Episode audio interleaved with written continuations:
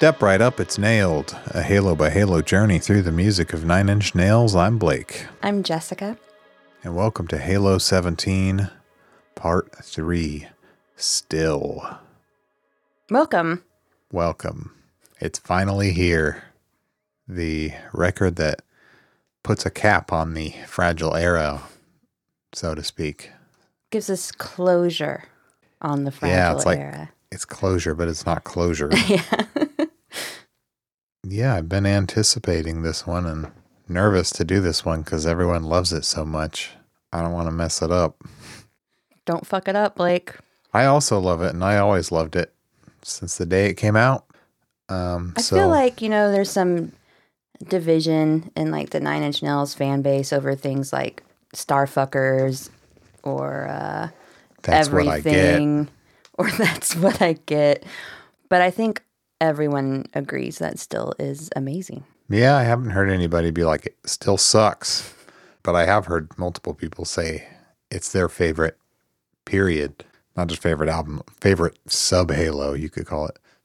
It's not even an LP, really. It's a mishmash of things. hmm But we'll get into what it is. I don't know. What the hell is it, Jeff? and why is it smushed into Halo 17 with the live album? Uh, now, I don't know that. Maybe it just makes sense to put it as Yeah. to release it all together since these are kind of pared down performances and then some unreleased items that we'll talk about maybe the genesis of those Yeah. um but yeah just kind of stripped down versions of some favorite nine inch nails songs peeled back versions. But yeah, it's like counter programming to the big bombastic live album and all that could have been. Instead of big, nasty, and loud, it's quiet and soft. And well, some of it is loud, some of it's kind of some of it's shouty, but it's mostly more quiet overall.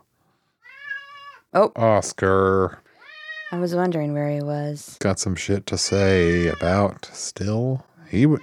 It may be quiet, but he won't be quiet. And behind the curtain, we recorded with a guest earlier today. 2 podcasts in one day. Mhm. Uh, if you can imagine that, what a life, as Joe Pera would say. Um, but he didn't make one single peep while we were on our Zoom call. well before he was very very loud though Yeah, and, and right was- up until we called That I happened. guess. It's not just one fluke. Both the last two guests we did, he was quiet the whole time. mm-hmm. Now we're back just us, and he's like, "Time to get loud." Staring at me too. So I guess we can just start with the basics about Still. So it was released January 22nd, 2002. Um, some pedants might call it Halo 17 CD2 or Sure. And All That Could Have Been, colon, Still. I mean, sure. That's a, a lot of syllables. That's a mouthful right there. So uh, you could have bought this as if you bought like the deluxe edition of And All That Could Have Been, this would have been Yeah, included as part of that little little double disc set. Or you could buy it from nin.com, um, which I believe is how I got it because I had the standalone disc. Yeah, I should have got that, but I already had the double disc, and Yeah. Well, you know, if you still want it, you can get a copy on Amazon for forty five ninety nine. Last I checked. So. God, I thought it would be more. But still, I can't justify that right now. So on our last bonus up, we talked about the uh, uh, the CRC sessions, uh, the Chicago Recording Company sessions, and how they were an inspiration for this album. There was like a little Q and A in the back of a press sheet, and uh, Reznor said, "We did a radio show in Chicago where we did such songs as "The Fragile" and "Hurt" that were stripped down." Though it was not us with acoustic guitars singing Poison songs. what? You know, like an every rose has its thorn kind of. Oh, okay. sing along. I don't know. So I took those performances and added some other ones we'd done in the studio, several new instrumental tracks, a new song called And All That Could Have Been, and worked it into a heavy, melancholic suite for a rainy fall Sunday afternoon. Very specific Whoa. there. We need to be doing this in fall on a Sunday when it's raining. Yeah. It can't be a rainy spring because right now it's spring. Actually, I listened to this the other day when it was very rainy. We've had some rain. I I I don't know that I ever. I'm sure I have, but it, it's been a really long time. I should have pulled this out on the last rainy day, but didn't think of it. But it, if you don't have a rainy day, it's even got some rain sound effects on there, Yeah. built right in. Yeah. I like how on the the video where they're uh, the one that Rob Sheridan did, Trent and Jerome are playing. Um, Is what it Gone Gone Still? Still. I think in Trent's house, they got like a big window open and it's raining outside. Mm-hmm. They're Like a storm. just like that's part of it. I guess they must have like waited for for it to rain waited and for like, all right, roll. Thunderstorm. Yep. So this album was originally going to be called Quiet. Um, Hmm. There's even a mock-up cover of Quiet, and I think that was in his book Trek. But there's a mock-up cover. David Carson. Yeah, of what it would look like. Sorry, David Carson. Of what it would have looked like, and the title was Quiet instead of. Did it look the same? I don't think I've seen this. Mm. If you go to NIN Wiki, it does not look the same. It's funny because quiet version is almost now like an overused thing. Oh, it okay. It's like green instead of blue, but it has some of that same underwater looking imagery that still has, but it's just like a different crop of it. Yeah, it's cool. Interesting. It's very green. So, uh, looking through the liner notes, though, one thing that stood out to me was um, Robin Finck's thanks. Did you read these? Yeah, I did. Okay. So he thanks Bianca Cepetto, who he would eventually marry, Yep. future wife, and then Terry Gross, which I thought was really That's it. Bianca and Terry. He must have been listening to a a lot of NPR on the bus, maybe. Maybe maybe his mom tour? was driving him to like volleyball practice and was listening to fresh air all the time, like my mom did. The only other thing I want to talk about, and just I just want to briefly mention it because this is something I want to dedicate more time to. So um, I don't want to spend a lot of time on it here, nor do I want to gloss over it as some kind of blip. But uh, this album was dedicated to Rodney Robertson, who worked for Reznor Yeah. and we'll come back to him later, but I just don't want to kind of skip over it, but I don't want to make it very short and sweet Right. and try to cram it Because I didn't here. know who that was until you told me. Yeah, so I think we are going to do a fragile wrap up episode where we will talk about some things that we um, want to talk about but didn't dedicate a lot of time to. Um, so I want to talk a little bit about more about Rodney and um, the Lost Weekend stuff.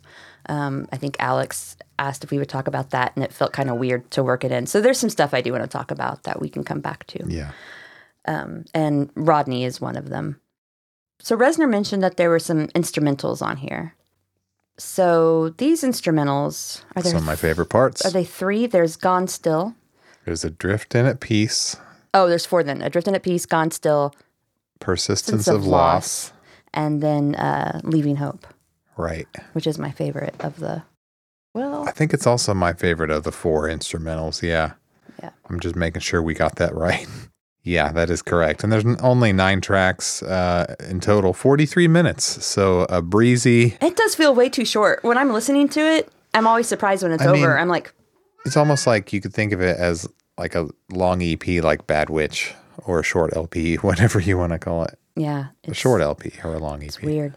Those instrumentals, though, some of the tracks on Still are evolutions of rejected themes that Reznor had originally written for One Hour Photo, Mark Romanek's, I guess, feature film debut, maybe? Last night I was looking and he had some indie thing Okay. before in like the 80s. Okay. But I don't know if it counts as a feature film. Was it a student film, maybe? Because sometimes they list those. Yeah, I'm not sure. They'll put anything on IMDb. this is might have been his first major theatrical. Yes. And so, because he already had rapport with Reznor and, you know, he directed two of his music videos, and also uh, knowing that Reznor had. Well, yeah. And knowing that Reznor had worked in scoring, right? He did Quake, he did Lost Highway, and then Right. he kind of remixed like the the nat- Natural Born Killers Yeah. stuff. Um, of course, it makes sense that he would reach out to to Reznor and see if he was interested in doing the scoring work. Right. But the studio, who was the studio, by the way, that released that movie? Oh God, I don't know. I- Let me look. Okay. So the studio apparently exerted some pressure on Romanek and Fox Searchlight. That's kind of was my first instinct, oh really? Okay. but I wasn't sure. So they wanted him to work with a more established film score composer. This guy, Reznor, he's not going anywhere. In film scores, no way. Yeah. So um, they ended up going with the Two unknowns. two composers. Well, uh, Reinhold Heil and Johnny Klimek. Um, they are mainly known for their collaborations with director Tom Tykwer.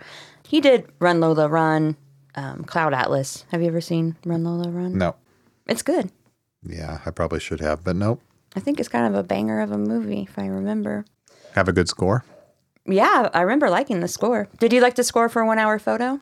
Uh, yes, I thought it was fine and serviceable for the movie. Mm-hmm. It fit well. Do you think um, maybe a different score might have made the movie a Well, little yes. bit better? I was as, as we were listening to it, and it sounded nice in surround. Mm-hmm. Uh, it was mixed well for that, and I was thinking this is kind of cool. But also, it's kind of like the discount Trent Reznor score. yeah, There's no way the movie would not have been better with a Trent Reznor score. Uh, I'm almost certain of it. Yeah. So this kind of came out though in a Q&A with fans. I think this might have been one of like the NIN Access Q&As maybe on uh-huh. nin.com.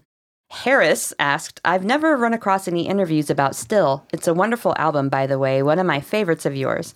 How much of the material was prepared specifically for Still, and how much was taken from The Fragile or even The Downward Spiral? The persistence of loss does bear some resemblance to At the Heart of It All. The the Aphex Twin track. Uh, I guess because at the heart of it all has like horns on Mm-hmm. it, and Persistence of Loss is also very horn based. It's horny. Oh my god, literally horny. Okay, so Reznor said, uh, Reznor replied, Still was kind of an anomaly, but is probably my favorite thing of mine at the moment. I had written some themes for Mark Romanek's one hour photo that they didn't like. I did, however, and some of them evolved into Still. I wanted a rainy day counterpoint to the bombast of And All That Could Have Been. I was very sick through the recording of that, and it conjures up some volatile memories. So um, sick through the recording of. I think he's referring to and, and All That Could Have Been. That would make more sense. That would make more sense. That he was sick so- then and was doing better by the time Still was released. I think the counterpoint was maybe he was in a better place when he recorded still and wanted Yeah. something to kind of balance it out maybe for himself. Sure, feel better about it. Yeah. Um, but no one ever verified which tracks on Still were. And none of the demos have been leaked and we don't even know how those evolved into what we hear now, you know, on still. Like we have no idea how much of that original track actually evolved and made it into something that's on the album. We don't know. I have guesses as far as which. So I had never, I mean, there could be multiple. I had never watched the movie until last night. The things we watch for this podcast are You know what's wild? unbelievable. I was working at the movie theater and I saw it multiple times. I, I think I saw it in the theater. Uh-huh. I also saw it. Uh, I think I rented the DVD probably uh, later on. I never. I was already a huge Nin fan. I didn't know who Mark Romanek was because I was dumb. and I never put two and two together. Yeah. I had no idea the connection, but I knew I liked the movie. Yeah. And it's kind of a, it's an interesting movie. It's decent. Yeah, you know, I think um, for some reason I thought that he played a serial killer, and I was very wrong. He played a serial killer in a different movie that was released a little bit after this or You're- before I think before. You're confusing it with the Christopher Nolan movie where he plays a serial killer, right? Is it Insomnia Yeah, yeah, that's the with one. With Al Pacino? Yeah. Mm-hmm. This one is just a serial stalker, or a serial creep. Yeah, he's very creepy. It's it's the what's weird is that it's creepy, but he's also just the cringiest human that you've ever Yeah. yeah encountered. It has no. It's anyway. Not good social skills. Poor poor Sy, the the film guy, the photo guy. or the yeah. photo guy, camera guy. I don't remember. my uh my guess is that what what were discarded One Hour Photo score pieces are I think only two stood out to me. Gone Still Mm-hmm. and Persistence of Loss.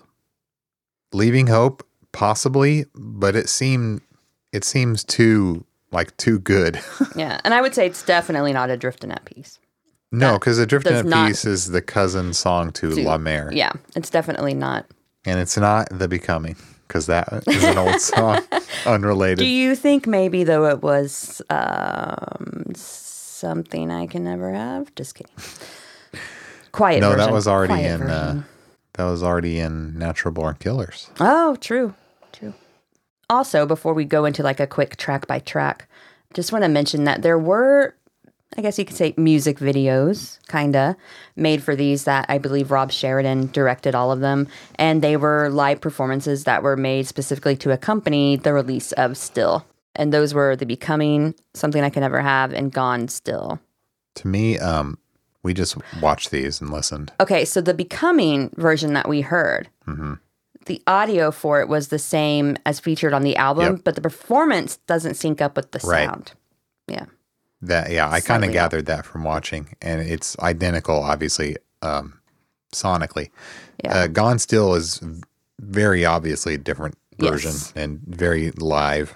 Something I can never have, I think, is a different take. Mm-hmm. But like even on the album, still something I can never have is the most live sounding, probably because there's almost nothing to it. There might be some overdubs of guitar in the midpoint of the song, but not much else besides um, the voice, piano, and uh, Jerome doing a few acoustic plucks. Yeah.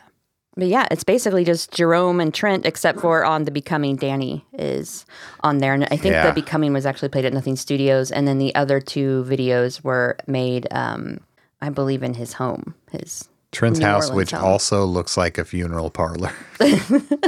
Well, I mean, it's a New Orleans mansion. What are you going to do? Like, yeah, I don't know, tear everything down and make it like modern looking? Nah. no. You got to do something gothic and But don't uh, underestimate Jerome Dillon. He um, is a big part of these still performances. He's in the liner notes as uh, one of Trent's main collaborators on performing these tracks. Man, it's so weird how now Trent is pretending he was never in the band. He had a long stint. I mean, the Fragile Through With Teeth, that's a six year era there, even though a lot of it was not doing anything. Two tours. Anyway, Yeah. he was good at what he did. Did you have anything else you wanted to talk about before we go song by song through this album at all? No, I just really like it. Well, we'll, we'll finish that up in our final thoughts. You don't have to. I- I'm not going to be able to say everything I want to say as we listen, but I hope I can do it some justice. Yeah, I guess one thing we could do is just give our final thoughts on one hour photo.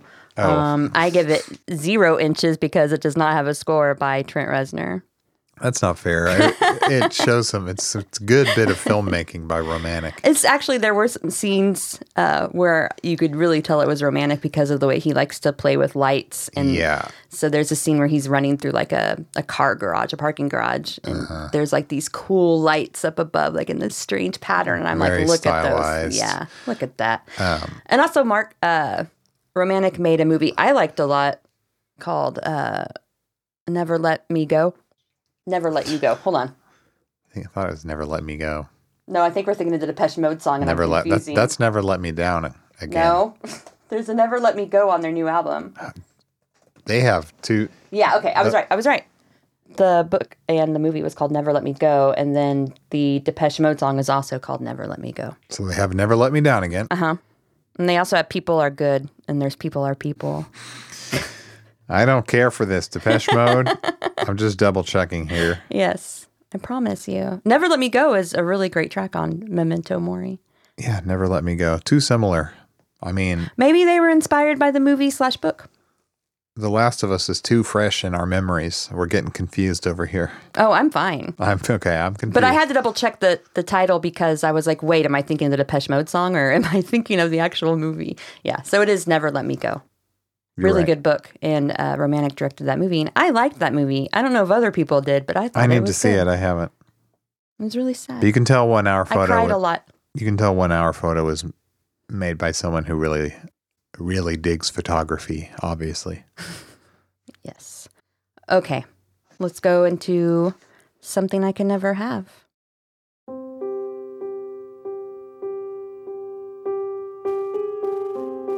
This always makes me think of maybe like a, a horror movie score. Really? Yeah, it just has a little bit of a creepy Very vibe sparse. to it. Always has. Kind of like the Halloween Mm-hmm. piano. It's so much softer and cleaner than the Pretty Hate Machine version because there's no like electro noises, like no industrial uh, dissonant. You know, you know that stuff that's in there. and then instead of the secondary piano line, it's the acoustic guitar, which I I like. yes, I do like that. Pretty sure I like this better than the Pretty Hate Machine version. I'll just I'll put that out there. I still recall the taste of your tears. And I, I think the vocal performance is overall better on this one. But I mean, he had 10 years of maturing his voice. Yeah, I love them both for different reasons, so I'm not going to ringing, pick one over the other. I don't think I can. I love them both. the favorite dreams of you still wash ashore. Scraping through my head till I don't wanna sleep anymore. Yeah, a, a very one take live feel.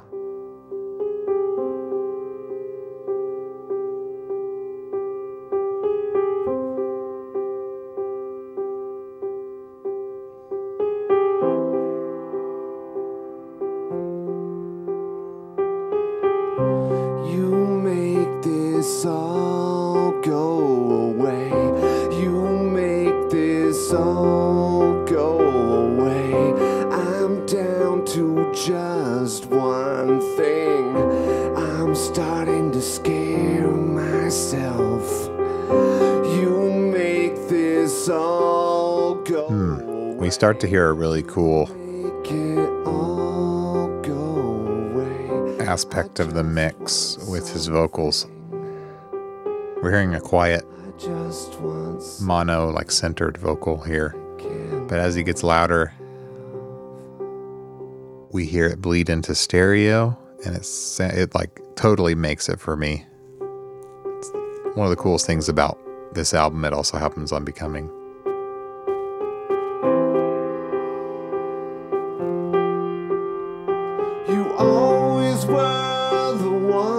Gets louder as he goes. Show me how. Back then I couldn't do things that I can do now. This thing is slowly taking me apart. Yeah, just listen to the vocal as he goes into the chorus here, and then I'll talk more about it. I had a heart. Come on, tell me you make this all go away. You make this all go away.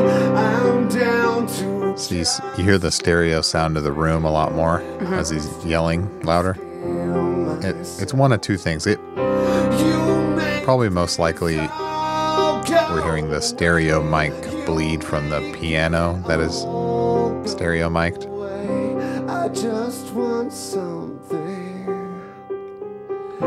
It could also be two room mics that are gated to only allow signal in when um, he gets past a certain point of loudness.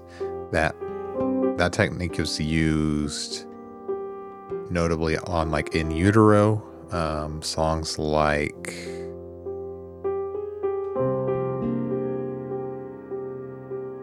the last what was the last song on in utero? All Apologies? all apologies when he gets loud you hear the big stereo room sound. I hope i'm getting it right but an albini mix thing of his voice would bleed into the room mics and they'd only open up when it his volume went above the gate level really cool effect all that to say it sounds cool Definitely does. I know it's still the same. and i like how he goes from like whispering to loud here whisper to scream It's a good song, Whisper to a Scream. Mm-hmm. Just a fading My favorite part. fucking reminder of who I used to be. Come on, tell me you That's why I like this version better. Mainly that that choice.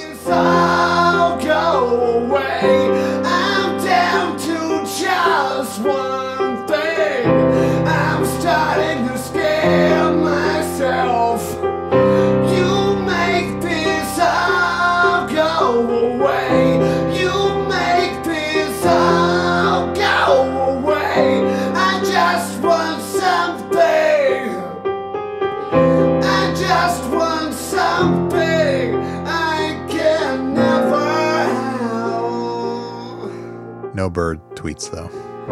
I just want something I can never have.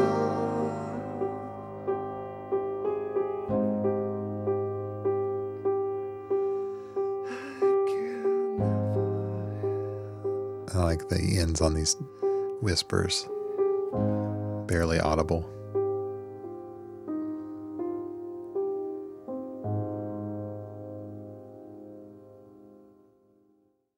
What do you think of the choice to open the album with that? Well, I think it's a, a fan favorite. Mm-hmm. Um, and it's that right mi- mixture of uh, soft and loud. Um, and because it is very sparsely arranged, I think it's kind of a, a good intro to what to expect Yeah. from various parts of this album. Right. It's like the most stripped down thing, maybe. So it's, yeah, showing you what you're going to get.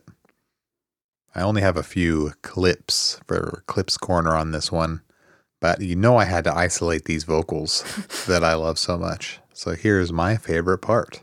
Everywhere I look, you're all I see. Just a fading fucking reminder of who I used to be. Come on, tell me you make this all go away. You make this all go away. I'm down to just one thing. I'm starting to scare myself. You make this all go away. You make this all go away. Just want something. I just want something I can never have. I just want something I can never have. I can never.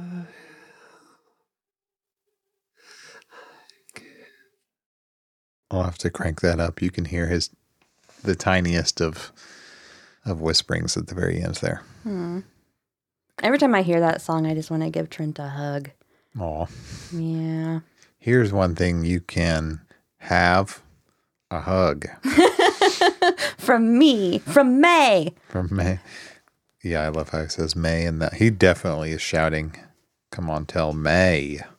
Um in the bridge part where the birds should be instead of birds, we get a cool el- kind of electric guitar drones. You kind of have to crank it up to to hear it, which I did.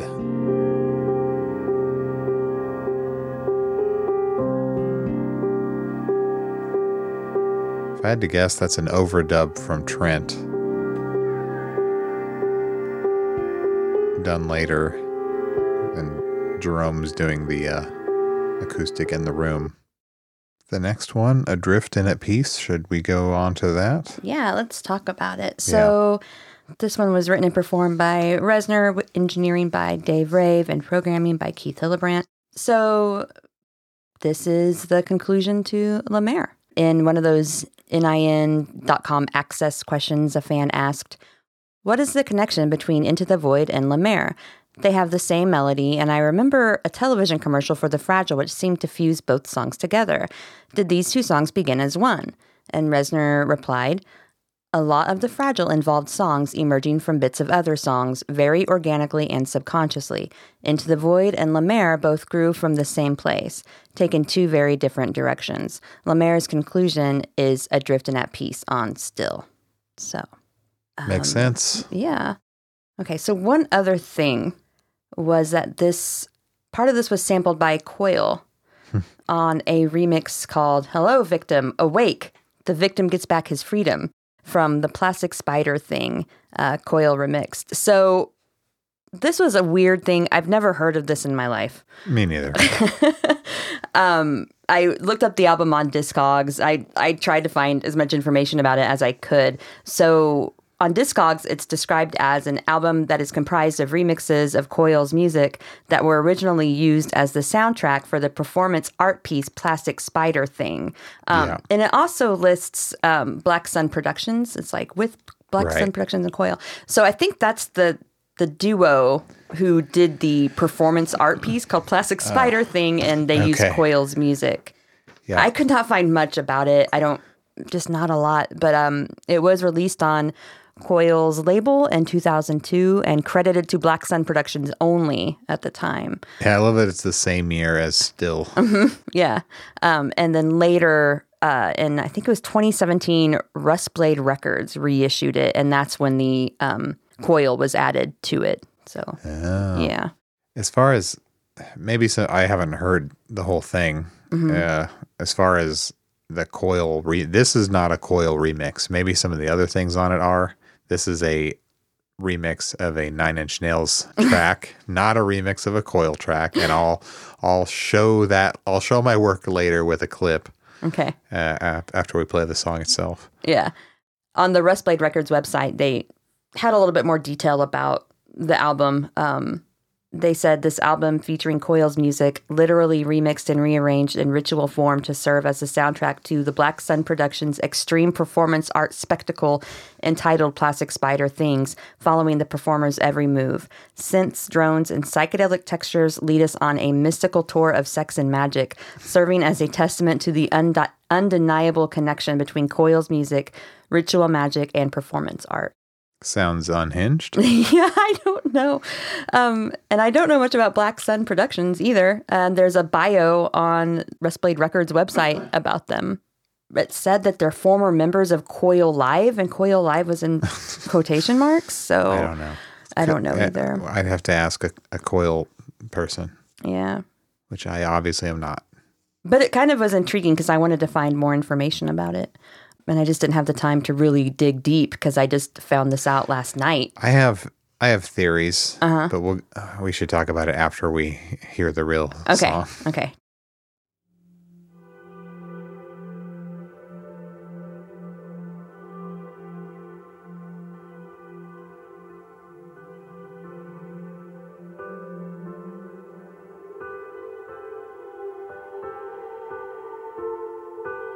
Very similar. Like um, I'm not a piano player, but the pattern is similar to the way you play La Mer. hmm It's hard to describe. Ixie has look up Ixie's video.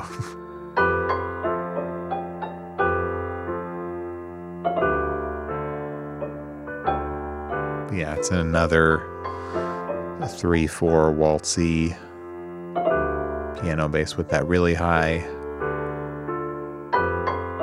the really high piano on one side.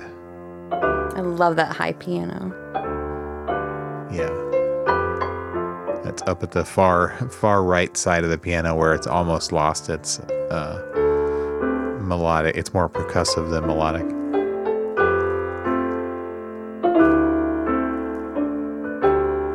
This one's super super simple but very very nice.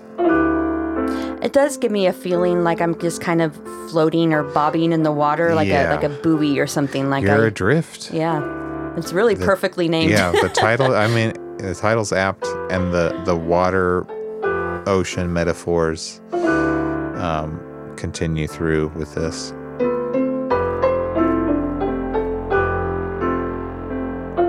I do like that bass synth that comes in.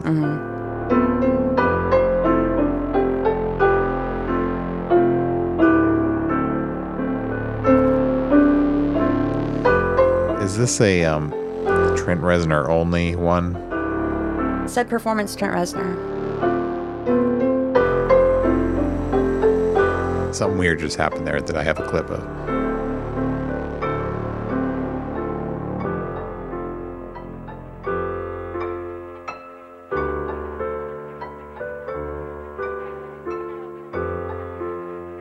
Yeah, there's like it sounds like radio static, radio interference Mm-hmm. Yeah. Or just kind of channel surfing, Yeah, it's weird. very faintly in the background.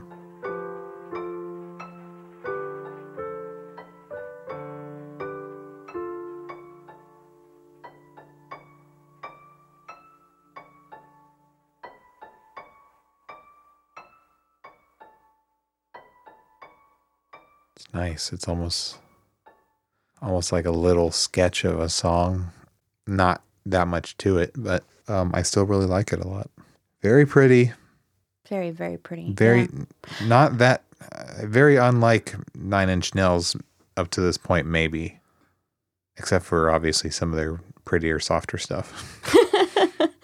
Um, this one kind of has like a weird buoyancy to it though, that I was trying to describe, and I don't think I got it right. But Well, yeah, buoyancy, like floating. Mm-hmm. do you have some clips for us? Yeah, we heard a thing where it did this weird pan to the right, and I'll play the clip of it.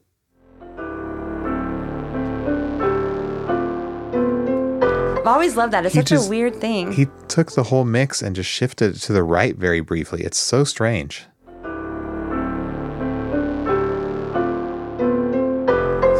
And then it Got just comes attention. back. Yeah. you're kind of lulled, and then you're oh, Right. What happened there? jars you awake or something. Okay, here I put uh, Adrift and La Mer on top of each other to demonstrate that they are in fact related. Okay.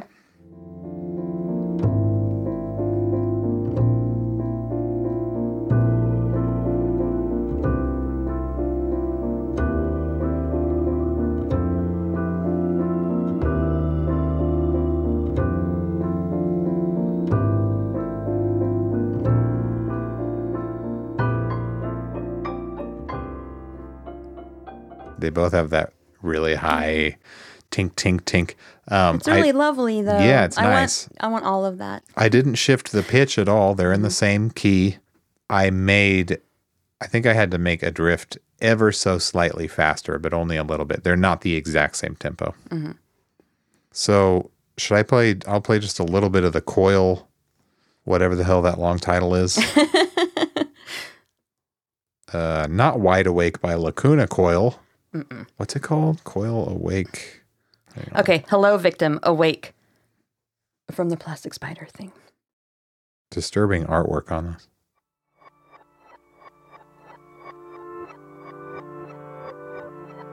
Sounds like something backwards. sure sounds an awful like adrift and at peace backwards.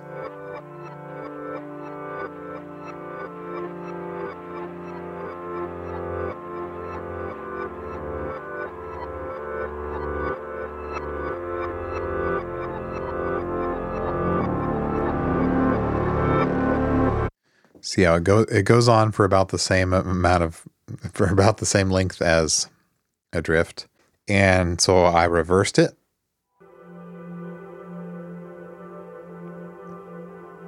And it sounds like this.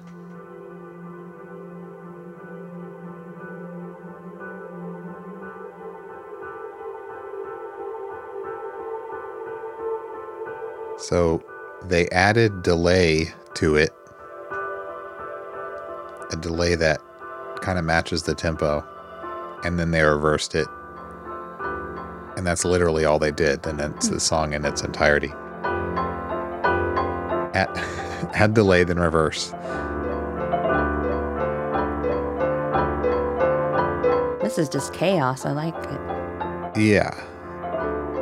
I think I might like it better this way than the reverse, but then people would just be like, oh, it's just that nine inch nails track. It kind of seems like they maybe they needed to come up with something for this performance art to back this performance art really mm-hmm. quickly. Maybe. And they it it's kind of uninspired to me. I mean a remix is one thing, but this is just add delay and reverse. It's more like dub, but I've heard a lot of dub where more effort went in. Uh, so yeah, maybe it was a rush job. I don't know. And there's even more um, from from still later on, which you'll you'll tell us about, I'm sure, which is which is really weird. Yeah. But yeah, that's what it is. So it has been played live, and um, I can play you a clip of it if you would like. Okay, so we've talked about the Bridge School benefit before. hmm So this is A very stripped concert. down. Yeah. Well, it includes, I believe it was played with, yeah, a string quartet. Oh right. Mm-hmm.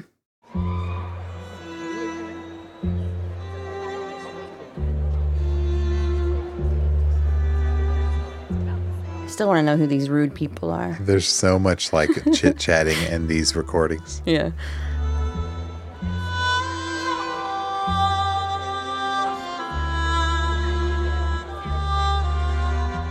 This is cool. It's a Mm-hmm. it's a different arrangement for sure. But I like it. Mm-hmm.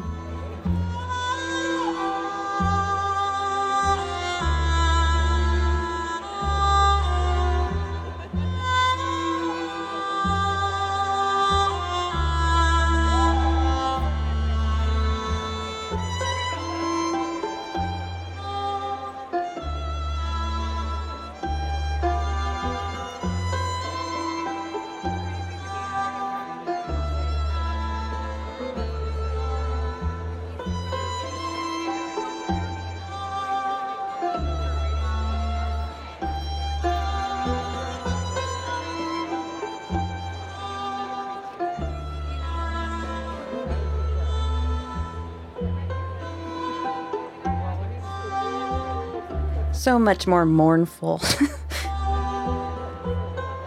Kinda, but there's playfulness there too with the the plucking. Clinking? Yeah. Yep.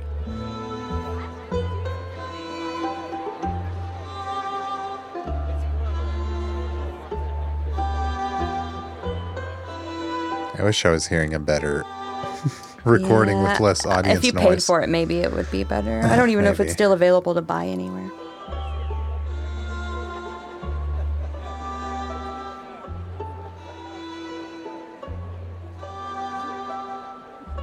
Was Trent doing, I wonder? Mm-hmm. Is he doing some of the pluckies? Maybe. I don't know. Because this is just a still picture. It doesn't have a Yeah. video.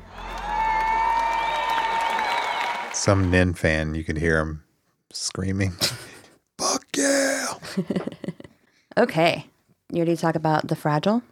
The Fragile. We remember this from the CRC session. But this ain't like that. No, it's not. And I, I'm just gonna say it. I think I prefer this version to I, I do too. to the album version and the, CRC. I feel like the quieter arrangement. I, I feel like the arrangement fits the song better and the lyrics, and it takes out some of the cheesiness to me because to me it does sound the album version kind of sounds like rock ballady. I don't know how to describe it. It's never been like my favorite. Uh-huh. There are things I like about it, but it's it's never been like my favorite track on the Fragile. But this arrangement, had it been like this on the Fragile, I probably would have liked it a lot more.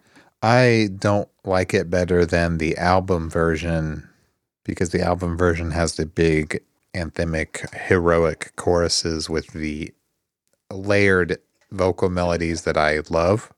So that kind of wins for me, but I think I I'm glad they did it this way instead of the way they did it on CRC, which is just kind of a, the way they do it live as heard on the MTV Music Awards. Mhm. So yeah, I like I like both versions. I prefer this one, but that's just But this that's is- just me. This is just Trent and what I think is a Rhodes piano and Jerome drumming at the end. It is very very nothing else. simple, and I think that that kind of sparseness adds a lot to it for me. So, Well, I think it subtracts a lot. well, Literally. I think we're getting a divorce. Hey, I'm gonna find me a BF who agrees. get you a man who can play the Rhodes. Big deal. She shines. I do like that part that he's playing there. It's mm-hmm. pretty different from what's on the record. she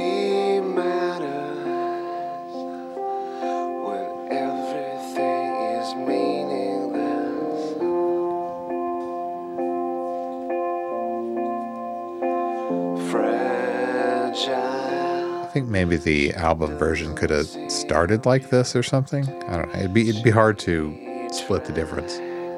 But I get what you mean.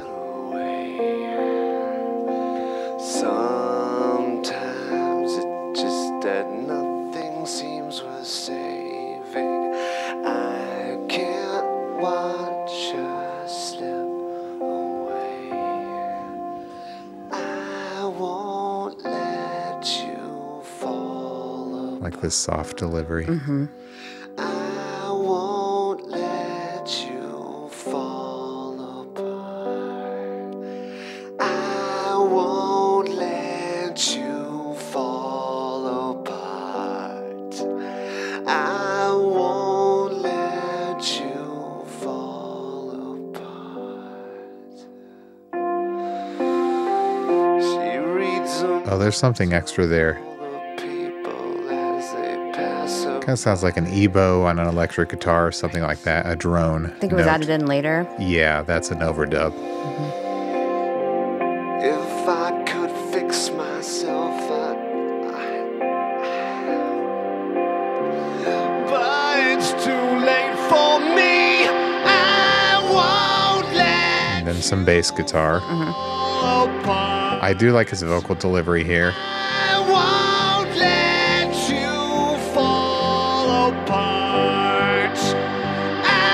It's so deliberate. let you fall apart.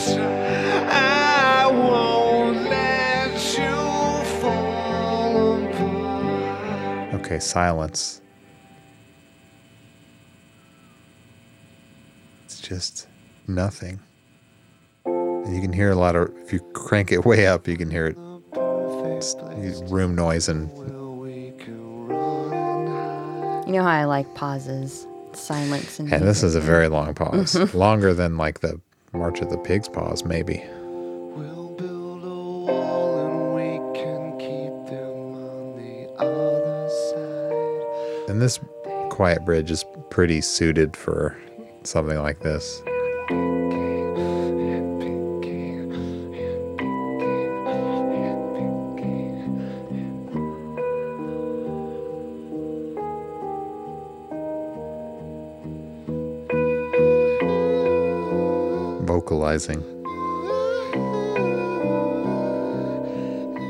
I don't know if I'm the biggest fan of that part vocally.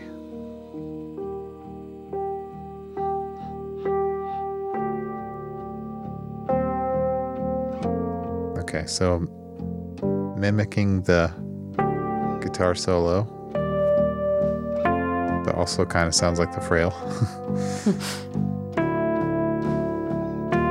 What's that? Oh, it's drums fading in. That is a cool effect. and I love Yeah. anything that's kind of like Oh, that scream in Yeah. the background there. Like he was far away when yeah, I like it. The off mic kind of screams. Right now, we've only got drum in the left ear. Mm-hmm. That that vocalization is good. Yep. Right there, that's good. And then there's a really distorted version of the drum in the right ear. It's like so much drum, it's about to about to bust. Yeah.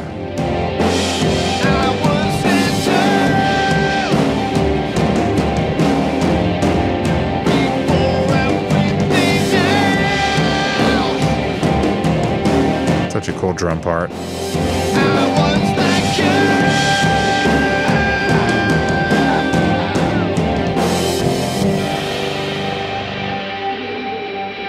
And then 30 full seconds of this drone outro.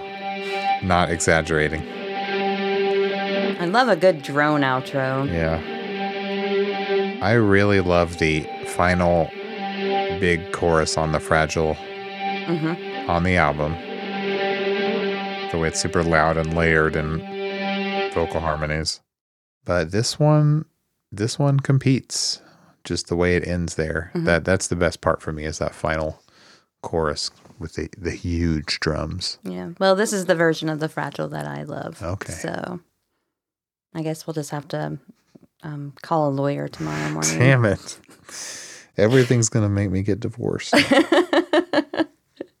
I'm gonna call Brad Bradshaw. no, there's no lawyer open on Sunday, so good luck. I bet that. you Brad Bradshaw's open. Whatever. He's a surgeon, uh, an attorney, and a dentist. I don't know. He does something else. He's got a doctor, surgeon, doctor, lawyer. I don't know. Well, that's debatable. It's a local. Uh, Local references. Uh-huh, sorry. Everybody loves those.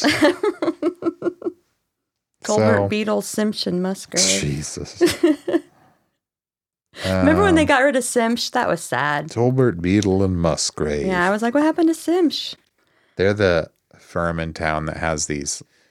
They have some ad agency make commercials that I think does does the same commercial for people all over the country, but switches out the names. Mm-hmm. Yeah, I think so. There's like a coffee g- gets dropped when someone finds out that they've hi- hired Tolbert, Beetle, and Musgrave. what? Dropping my coffee over that one. Do you have any clips on this one? Yes. All right. The drums, baby. Soft at first. Oh wait, I got, okay. Listen for that shout I because it's I in love there. that shout. That's good. I love when artists get really excited and into the performance. He was into it. He- he- Scream. you can't accuse him of phoning this one in. Mm-mm. He's feeling it.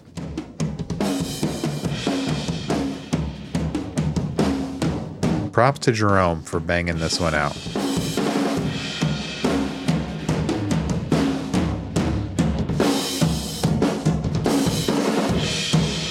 Double kick and that 16th snare at the end. It's all about that. It's like distorting all to hell.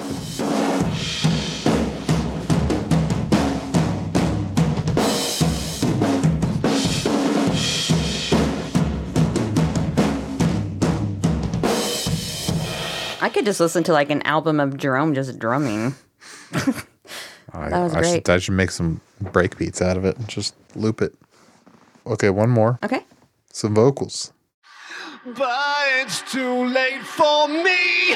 I won't let you fall apart. I won't let you fall apart.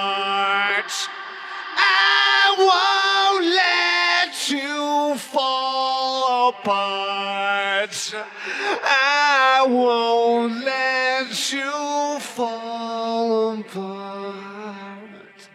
Okay. All right. One other thing. Um, a version of this was, well, a similar version was played at, once again, the Bridge School benefit and with that string quartet.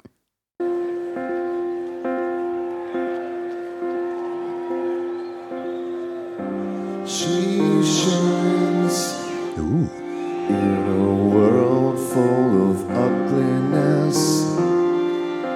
Let's do a whole episode about this benefit. I'm sure when it comes to that, we'll we'll have to in the timeline. Everything is meaningless.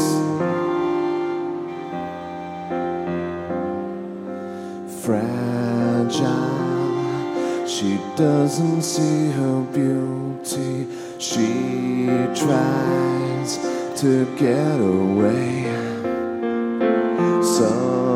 Sometimes it's just that nothing seems worth saving.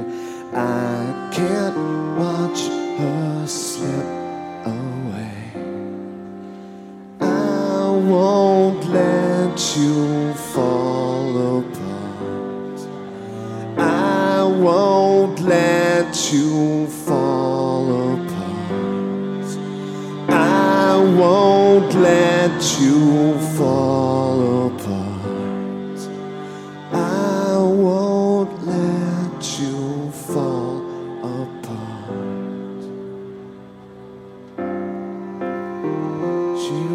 Does this one? Do drums come in in this one? I've never listened to it before. This is the oh, first time I've wow. listened to it. Okay. Sometimes I just save things and I'm like, "Meh, I'll save it. If I could fix myself, I'd. Ooh. Tremolo. But it's too late for me. I won't Oh, I like that. to fall It's really big.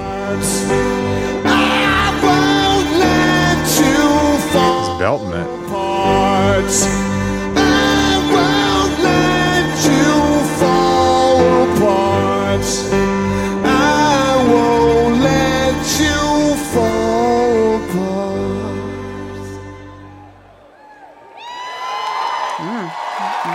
They think it's over. or is it? We'll find the perfect place to go. Oh, that's nice.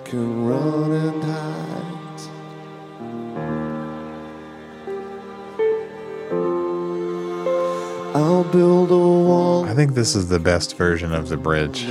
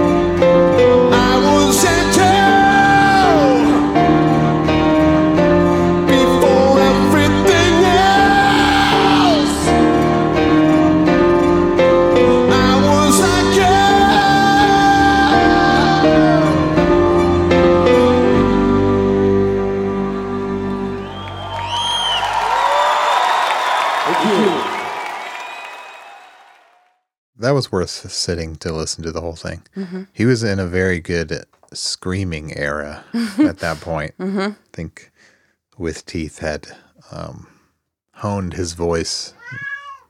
Oscar thinks so too. Yeah, Oscar's here to do some of his own screaming. but yeah, that, a lot of that was kind of a best of both worlds situation. I did like that. Mm-hmm. Do you want to talk about the becoming? Yeah, the only the only downward spiral track to make it on here, Yeah, not we didn't get two versions of her. not hurt. And I was thinking about this as I was listening. I think I'm so glad with the decision to do this and s- swap hurt out for this. Yeah. It's kind of unexpected.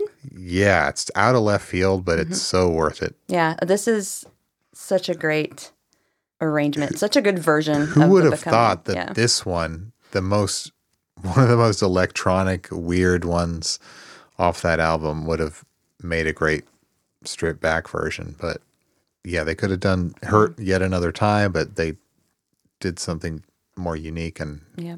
it's great. Yeah, and also there's no um no loops, no samples, no no robot jocks. No robot jocks. there, there are loops and Uh, yeah. electronics a little bit, but it is cut way back. I meant like the I meant of the Yeah, the, oh robot no, okay, jocks. no, no screaming Yes. of the of agony. Yeah, none of that. None of that. So that's a big change, and that makes it a little more easy to listen to. It really does. I think I talked on the episode when we talked about the becoming that it kind of made me feel a little sick sometimes. yeah, I, I I've heard like people say the same or, thing. or something. It, it's really disorienting. So yeah, yeah, it's unsettling, obviously, and Mm-hmm. meant meant to be. Okay, should I play it? do it. All right. I like how we're hearing maybe rain or just a lot of atmospheric sound Yeah. that kind of subs in for the screaming and all that sampled uh, chaos.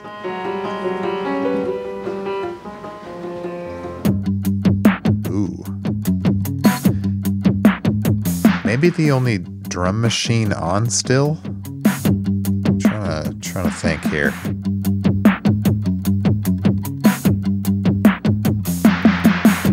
The only like electronic pure drum beat on on this album, I think. And then supplemented by some uh, real live drums too.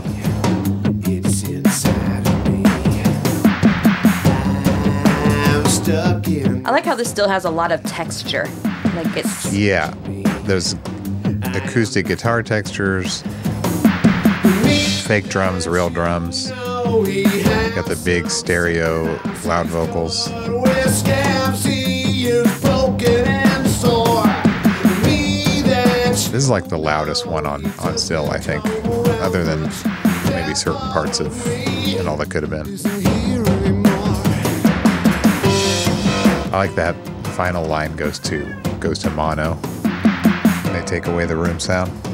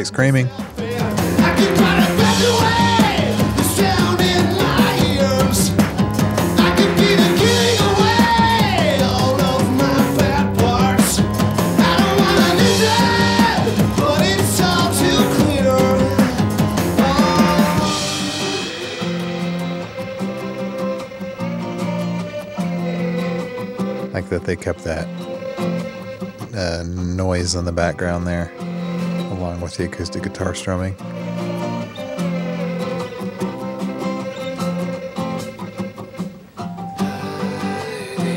Kind of sounds like an acoustic guitar in one ear, and then the other a really muted electric. It's clean. kind of. Uh, I could be wrong on that. Very, very low passed though. That's a way better way to perform that vocal right there to go back into the verse.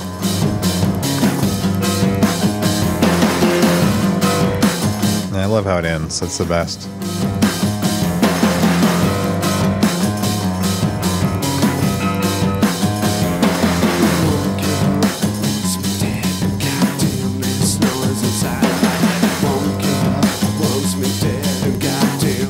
Goes starts from super quiet, go, then goes to once again whisper to a scream.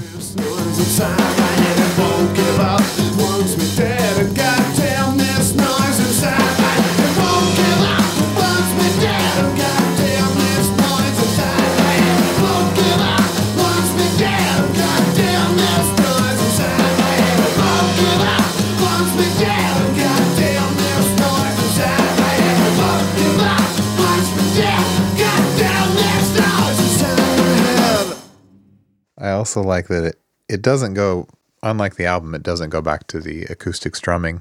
It just ends right there, which is an awesome place to end it. I also like the acoustic strumming though. I do, but it's cool to have it just as an interlude in the middle of the song and then go out on the really loud scream and do a sudden cut. Um, I like that way of doing it too. And we don't get the really unhinged, like falsetto Trent vocals in this, like that are on the album. So he makes up for it by just giving a really great uh, single take performance. Do you have any clips on this one? I have a cool thing or two. Had to get this.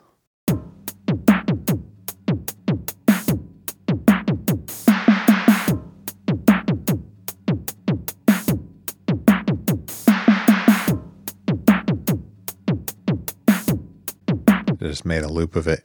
If anybody can identify the drum machine, let me know if those are samples from a specific. I don't recognize it off the top of my head.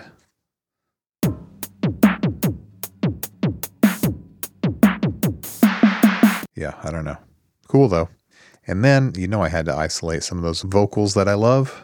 Won't give up once we dead. Goddamn My favorite part. Noise inside. Won't give up once we dead. And goddamn this noise inside head. Won't give up once we dead. And goddamn this noise inside head. Won't give up once we dead. And goddamn this noise inside head. Won't give up once we dead. And goddamn this noise inside head. Won't give up once we dead. Goddamn this noise inside my head. Won't give up once we dead. And goddamn this noise inside my head. Won't give up once we dead. Goddamn this noise inside my head.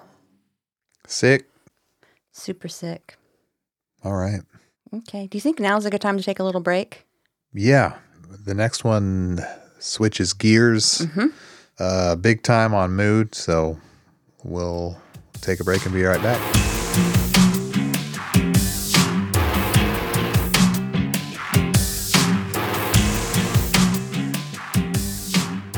Gone still.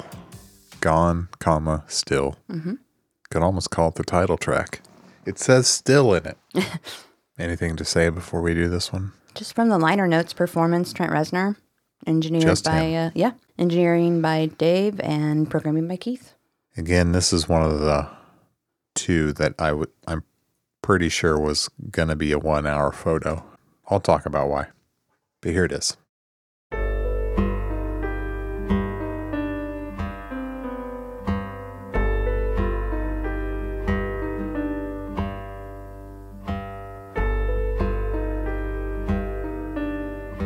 Little acoustic and piano action.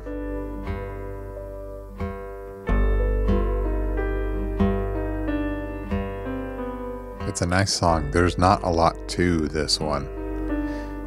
That's part of the reason I think it was for a score. It kind of keeps one mood and does the same thing throughout. Mm-hmm. And that's useful for score work.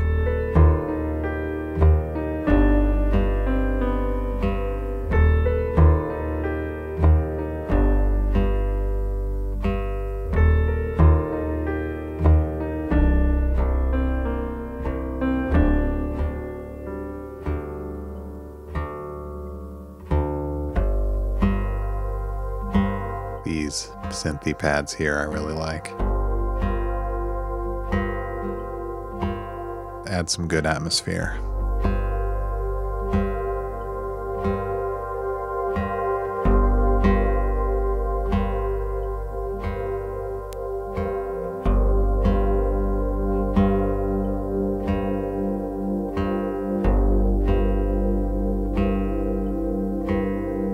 This one's only two and a half minutes.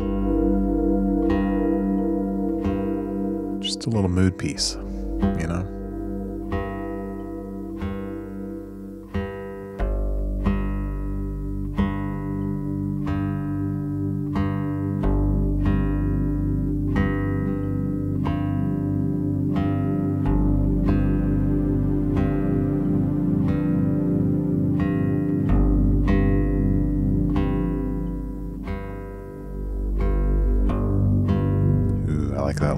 Dark synth there.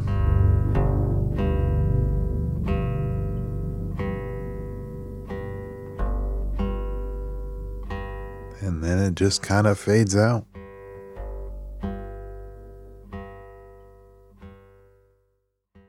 That one I don't even have any clips for because it's like, what am I going to clip out, you know? Yeah, it's just pretty pretty minimal. Not much to it, but I mm-hmm. still think it's cool. Yeah. And actually, um, according to NIN Wiki, this has been played live Wow. um, during. It debuted on the first night of the Wave Goodbye tour and was played throughout that tour. And when played, it usually preceded The Way Out Is Through. However, Reznor was not on stage for this song when it was performed. Oh, weird. I don't know who was playing it. It was like Robin and whoever the band was at the time. Robin and someone else. I don't know. This is when I can look he took his bathroom This is when he went to the went to the bathroom, well, as you get older, got, grabbed some get that bladder. Gatorade, chugged it. Got to stay Yeah. hydrated, and uh, God, I would drink gallons if I had to do his job. gallons per night. But could you see that one underneath the Robin Williams being creepy? Maybe maybe more like the uh, the scenes where he's developing film, Yeah, I could see that. like kind of an everyday thing. What I've learned in my tiny bit of scoring work is that you at first you underestimate how much neutral mood music you'll need. Just kind of something that stays at an even keel and doesn't say much. Mm-hmm. Well, you don't want to, de- you know, you don't want to take away from the action on the Yeah. screen. You want to add to it and maybe Or yeah, enhance it or set a mood, but Or you just don't want to. Yeah, you don't want it so big that it overpowers. You don't want it too boring. I mean, in certain scenes, obviously, you do want an overpowering score, but for the most part, just the kind of background. Yeah, and there's a lot of like tedious stuff that happens in one hour photo, mostly Mm-hmm. about developing film. Or stalking a person. Yeah, Yeah. sure. Who comes into the Save Mart to get the Good old Save developed. Mart. Good old. I love Save Mart. Connie Nielsen has some great hairstyles in that. Check it out if you haven't. 2002 was a crazy year for hair. I think it's nice. okay. I have a question for you. Mm-hmm. If you were the little boy in that movie Mm-hmm. and uh, Sy, the camera guy, Photo guy, but same difference. But I keep saying that. they call wrong. him Sy the photo guy. Okay, But so yeah, Sy, the photo guy, comes up to you after soccer practice and then gives you a toy that you've been wanting. Would you take E- it? Evangelion. Uh-huh. Um, I would because I was more of a little shit. This in the movie, he doesn't take it because he knows Well, he see, shouldn't accept a gift from strangers. What I thought, and this is maybe a spoiler for the movie, but I thought that the parents had communicated about like the creepiness towards the father at the store and like the weird vibes the father was sensing. Oh, And they had told the son, hey, watch out for him. You know, don't. that would have been a nice scene to include in the movie. But they didn't, obviously, because they acted like, I don't know. I think- just, it just seemed like it was not something that they talked about. I'm sorry that it's a, there's a lot of one hour photo content in this episode about everyone's favorite album. I think they wanted to convey that this boy has a very is is wise beyond his years and has a good heart and knows what's right, Hmm. even though the rest of us may not have at that age. I totally would have taken a toy. I, yeah, I I'd never be, had enough I'd be toys. like, give me that shit. I don't care if you're a predator Give that I've that never met. mega hair Barbie. You know how bad I want a Sega Genesis. I don't care who gives it to me. Bad enough to climb in this van, sir. You got Sonic the Hedgehog in that van? Hell yeah, I'm in. Let's go.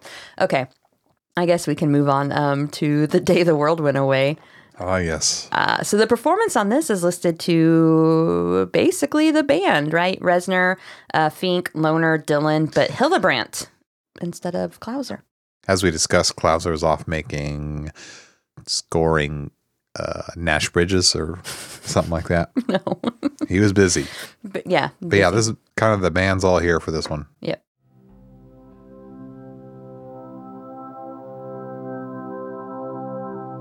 We have a bit of the recognizable drone, but it just kind of comes in and out at a few key points. So, this, as we talked about on the CRC bonus episode, if you don't have access to that feed, almost exactly the way it's played in that session, but this is a nicer recording of it. Not the same.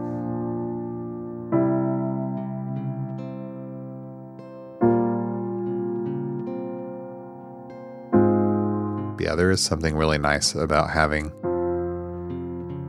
soft piano chords in place of 50 extremely dirty guitar layers.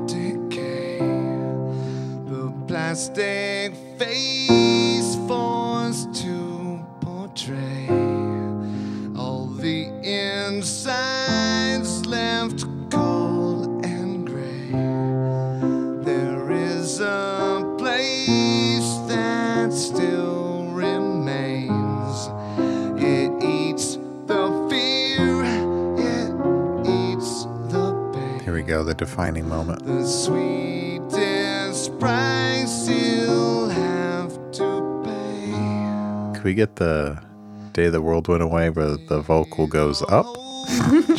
we both pointed up toward the ceiling. Thank you for making that meme. You know who you are. Love that little chromatic strum there. The drone comes back in strategically. And the coolest chill drum beat in the world.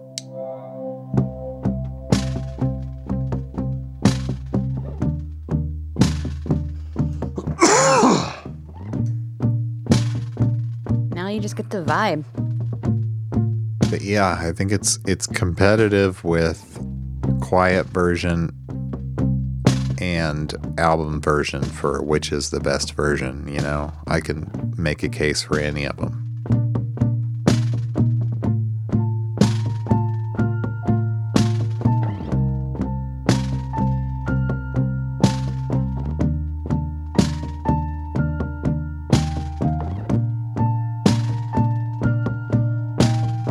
Isolate the drum later. Love that rattly snare wire. Just hangs around so long.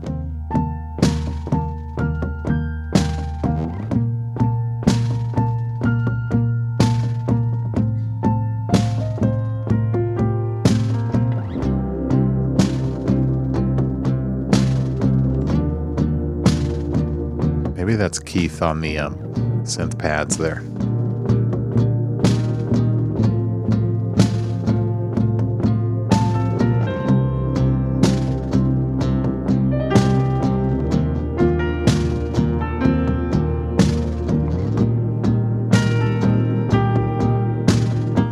Na nas, but there is a little vocalization at the very end. Instead, the piano does the na na nas.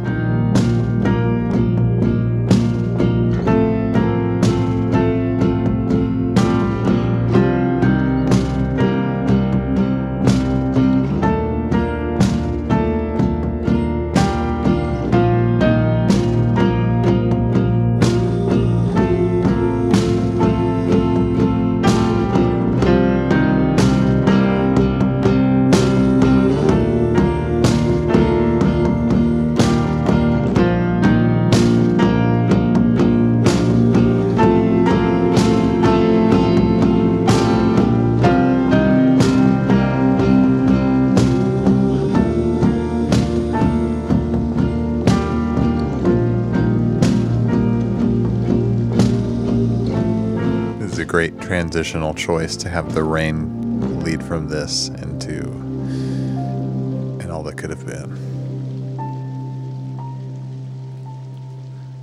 Do you have clips for this one at all? I have one clip. I only needed to pull out one because Okay. for most of it, it's just like what what do I even need to pull out? Yeah. Nothing really. But I did have to get this loop.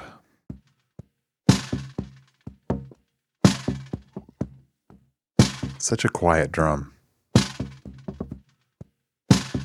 Listen to that rattle.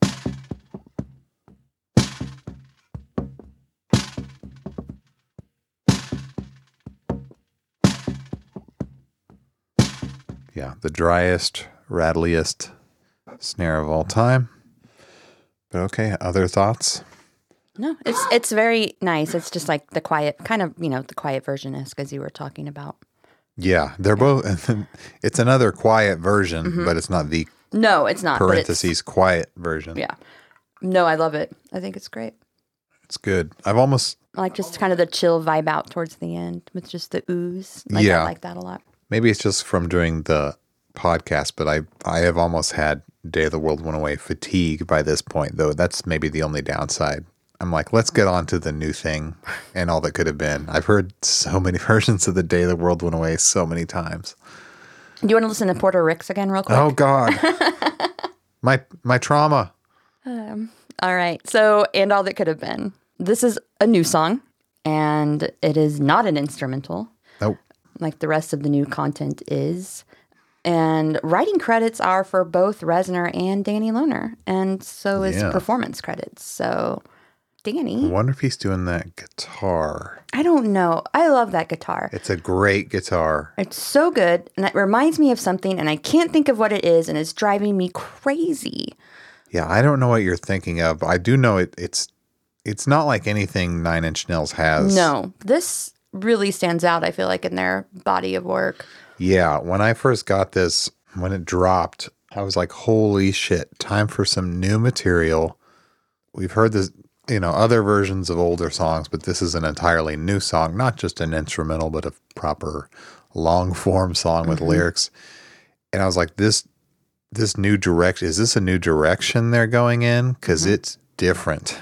Mm-hmm. I mean, it's Nine Inch Nailsy, but I mean, It becomes more Nine Inch Nailsy as it progresses, Yeah, it does. but that beginning part, you're like, And it's in is this? seven. It's in like seven, 8 Mm-hmm. And it's just like, okay. I mean, we've heard unusual time signatures before, but this is, you know, it's, it, it's, I don't know. It feels like a new direction. And the guitar is way different than anything we've heard before or since. And it didn't, I was like, okay, this is, they're going to be more like this from now on. Not quite. it, maybe it was just a one off experiment to try something kind of like, like, this. Perfect Drug. Just a yeah, one-off. you're right. And they never went back to being like that. Mm-hmm. but I really like the direction, whatever it, was. Works really well for this song. It's so sad and mournful and uh, emotionally. Uh, I feel like he's just very vulnerable in this song yeah. and is really confronting. It's one of the saddest. Is saddest the right word? It's it's pretty effing saddest, Blake. I should just play it. Okay, so it starts with the, the rain.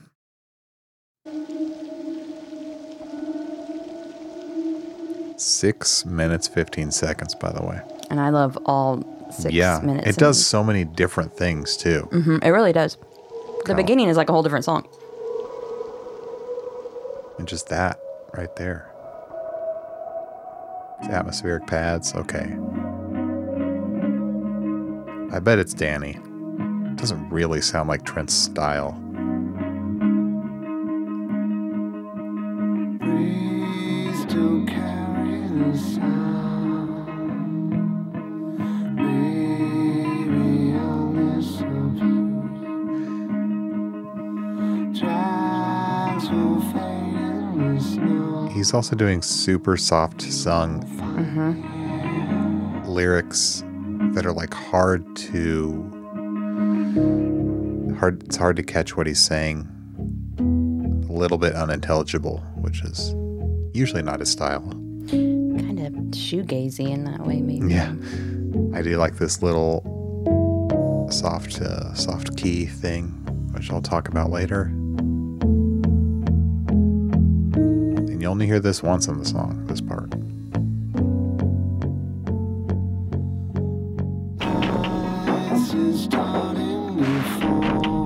Love that electronic um, percussive thing. I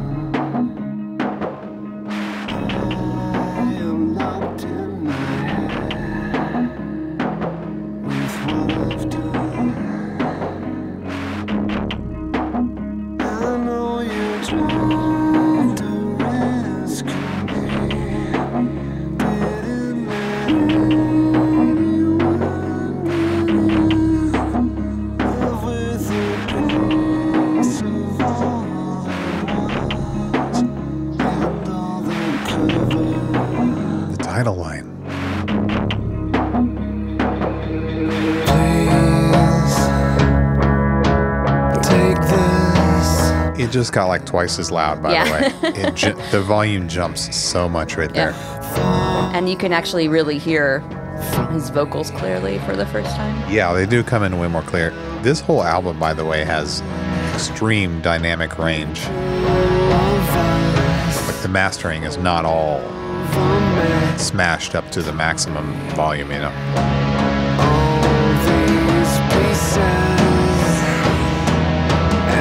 Course, the, now it's in 4 4.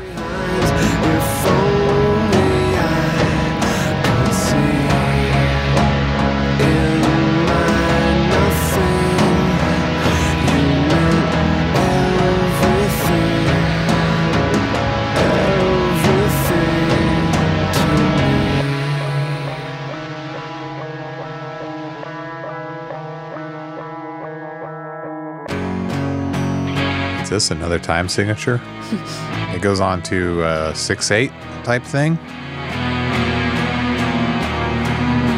Which is pretty cool, like a, uh, yet another direction.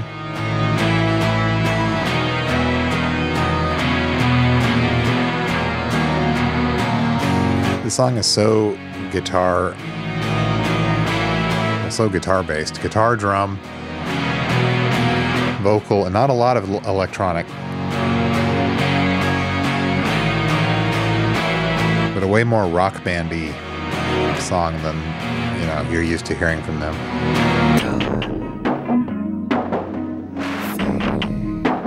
Even quieter vocals on verse two.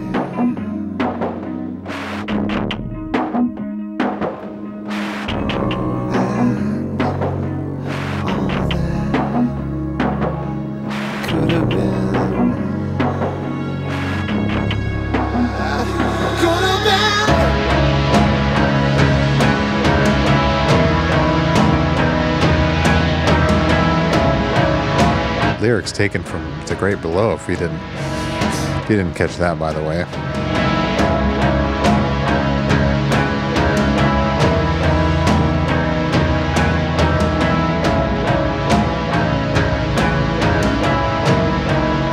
Wonder who's doing the drum. I think Dillon, right? Oh yeah, yeah, yeah.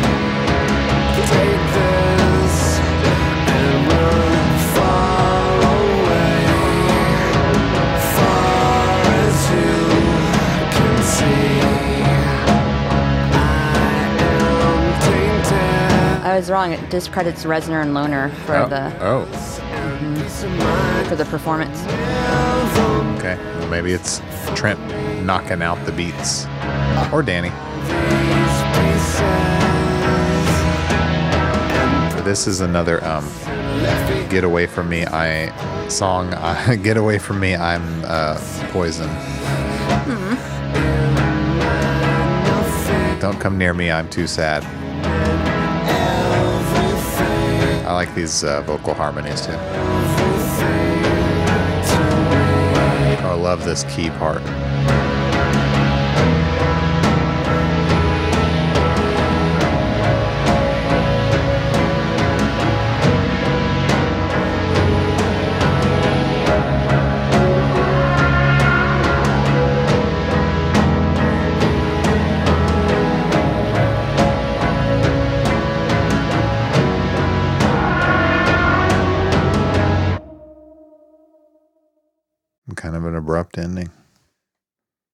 Love that one. What do you think? Yeah. She's too sad, folks. it is a heartbreaking seeing it live too. Still breaks hearts. That's one I didn't ever think that was going to be translated to a live setting. Somehow they did it. It wasn't for a long time. yeah, it took forever. Um, I think it wasn't until uh 20 17-ish? around there. I'm going to say I have a link to it. Um, 2018, Cold and Black and Infinite tour. okay. So That's where it's made its debut 16 years in. Chicago. oh, okay. hmm And I can play you that debut performance, just a little piece of it. It was really cool hearing it in the encore. Yeah. We're going to uh, we're gonna dig deep into the deep cuts.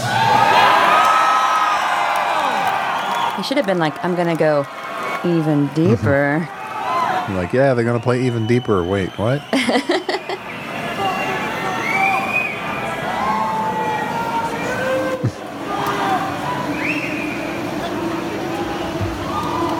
People are losing their shit.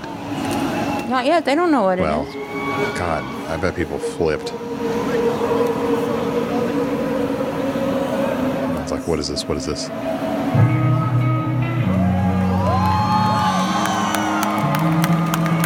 Yeah, I wouldn't believe my ears.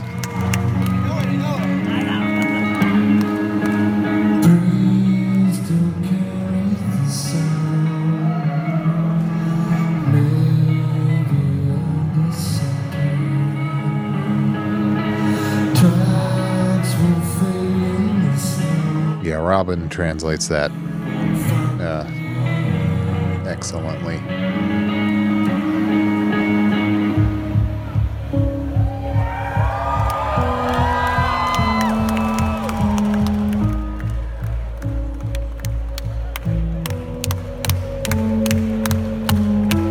clap going.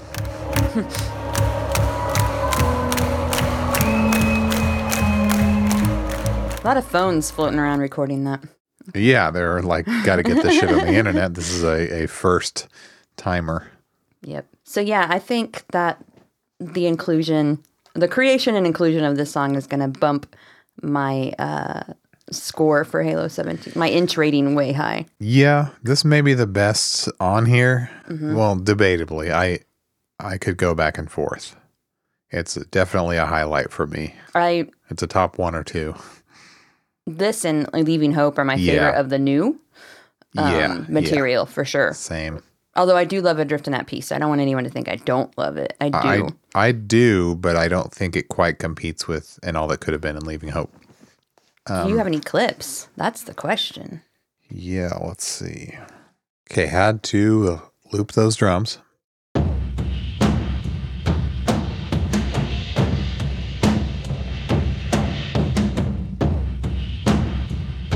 So uh so tom based. We don't really have snare and or or cymbals. I love a good tom bass. Yeah, it's really effective. Really dramatic. Um, some isolated vocals. Please take this and run far away. Far Had to get the harmony too. Can see I am tainted. And happiness and peace of mind were never meant for me. All these pieces and promises and left behinds, if only I could see in my nothing. You meant everything, everything to me. Okay, and the last thing I have is a comparison between this and Apart from Great Below. I think, I guess this is like a sequel song to Great Below. Is it from the Fragile sessions or is it something that was recorded later? I NIN Wiki says it's considered something that was recorded at the time of the Fragile, Uh, but I don't. I think the real answer is no one actually Yeah. knows that because he hasn't said. To me, just to my ear, it doesn't sound the same as stuff recorded from those sessions. It sounds like a different direction, even though it is heavily related and, you know, shares the lyrical content, or at least that one line. It sounds like reflecting back a little bit later on it, you know? And just yeah, it, it has a it has a more even though it's bigger and louder and more layers, it's still a more stripped down feel to me than Fragile, which is thousands of meticulous layers done over a period of years. Um, I don't know. It's just a gut feeling that tells me it was done a bit later for still sessions, but I could be totally wrong. Maybe it was just on the hard drive. It, it was birthed out of Great Below. Either way, this is, I made this little clip to show their musical connection. There's a piano motif that they share.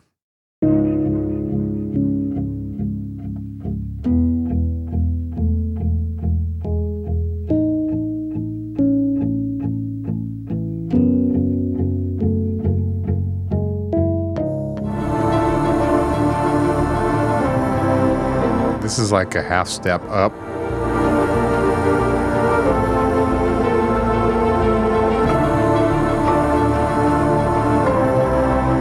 Then I, I matched it.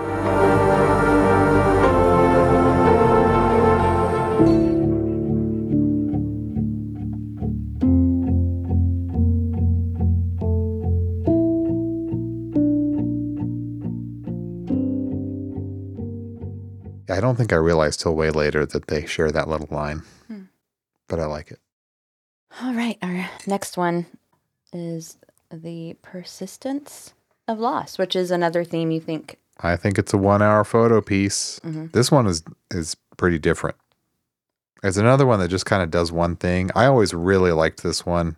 I think it was mostly like the horn section hmm that made my ears perk up. I was like, "Oh, you don't hear that on a Nine Inch Nails song When often." Nin gets horny. when Nin gets horny, and I'm not talking purest feeling.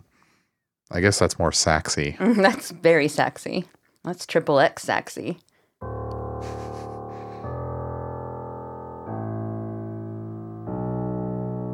Another one that's in a three four, but it does a this interesting five measure progression. It's kind of off kilter. So I could totally see it as a score piece. I don't know if it fits that movie that well, but maybe. Might make it even creepier than it is. Maybe.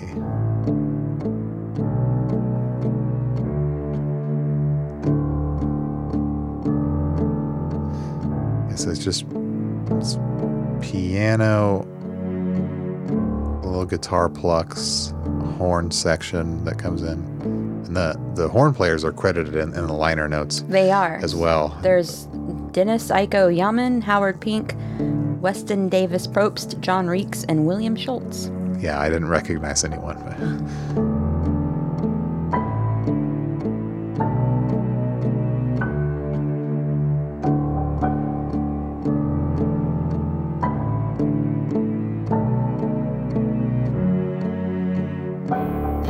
some string, like violin type stuff. I like that little bend too.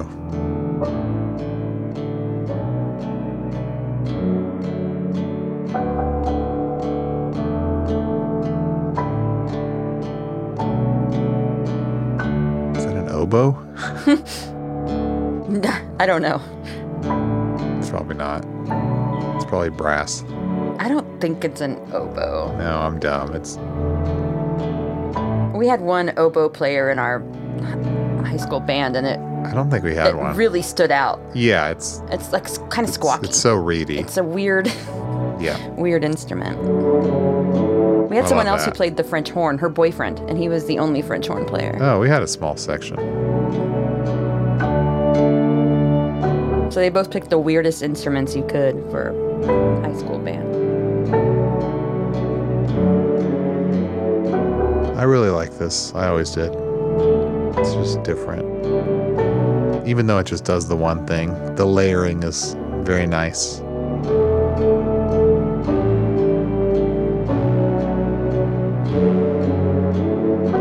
We're getting some deep uh, bass synth as well. That okay? That almost sounds clarinet I know. I was about to say that sounds like a that's a clarinet. that's a reed and not a brass. that's that's def a clarinet. Okay. Well, Pretty you would sure. know. You're the clarinet player. Well, like that was 20 years ago. My brother in Christ. Well, Over 20 years. Okay. hey, I haven't played trumpet in 20 years. Could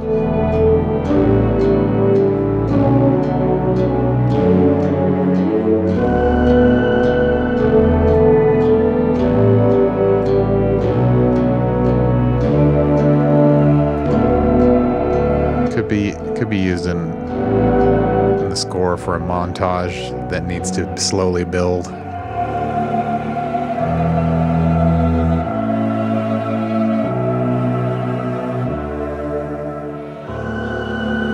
Get the two most depressing titles at the end of this: "Persistence of Loss," followed by "Leaving, Hope." If your mom saw this Oh. laying on your dresser, she'd be like, Are you okay? As long as it has no swear words. Yeah, just like abandon hope, all ye who enter still. All ye who listen here. Yeah. You can feel all hope draining from your body as we end this record. But also, it's kind of nice. I agree. What a lovely way to go. To lose it all. That's all. how I want to go. um, I I didn't take any clips out of that or out of Leaving Hope. Interesting. I I didn't just there's nothing I felt the need to take clips of. They're both instrumentals and they stand on their own. I don't know. All right. I don't have anything to add to that. Um, Okay. Never been played live. but should be. a lot, a lot to say there. Uh, but Leaving Hope is our final track. He finally named a song after his um publishing company. That's right. His the way. publishing company, Leaving Hope. So, oh, I was reading about this. And so on NIN Wiki, they said that a potential source for Leaving Hope uh, might have come from the horror film Pumpkinhead Hmm. because there's a sign that says Leaving Hope. And we know that Reznor is a horror film fan. You've seen Pumpkinhead. We watched it Yeah, we watched it recently. a Is couple it- years is ago. It like it, was, a, it was pandemic Halloween. I think we watched it, right? one or two Halloweens ago. What was it? A like a road sign, like now leaving, like a town called Hope. That's You're would now be leaving my Hope. guess. Yeah. So you can tell I don't remember the details of the movie that I well. don't remember the details Yeah, of, It had of a cool uh, uh, monster. What's the guy's name? Stan Winston. Did he do that? Yeah, he Oh. did the monster. That's why it's so memorable. Um, this song also, after Hurricane Katrina, Reznor let an advertising agency use the song in a PSA to promote a mental health hotline Whoa, for those who were affected by Hurricane Katrina. how heartbreaking Yeah. on so many levels. It's called Leaving Fucking Hope. Oh God. Yeah. Anyway. But there's almost like a tinge of uh, hope in the song. The song it's isn't. so lovely. It's a lovely song. It's not just like dour. Yeah, no. And again, this was a song that was sampled by Coil for that same remix album. The remix track is called All This Has Always. Wait, let me try this again. All This Has Always to Be Filmed. The cameraman has to wear a black leather coat. They put a little more work into titling than they did um, creating the sounds, but we'll get to that later. Let's Okay. listen to the actual track here.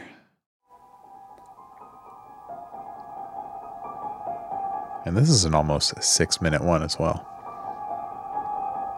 Love it starts with all these tinkles, I love a good tinkle. good piano tinklage. Really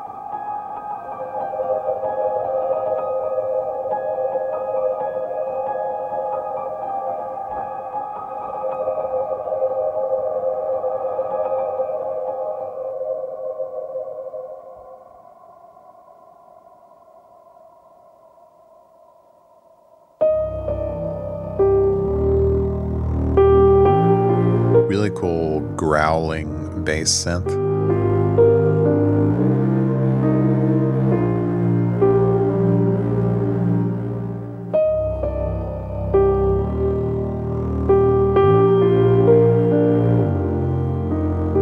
Because we don't know how the themes from One Hour Photo, like which songs they are and what he even used. I feel like the piano part on this could have been something that came from a theme.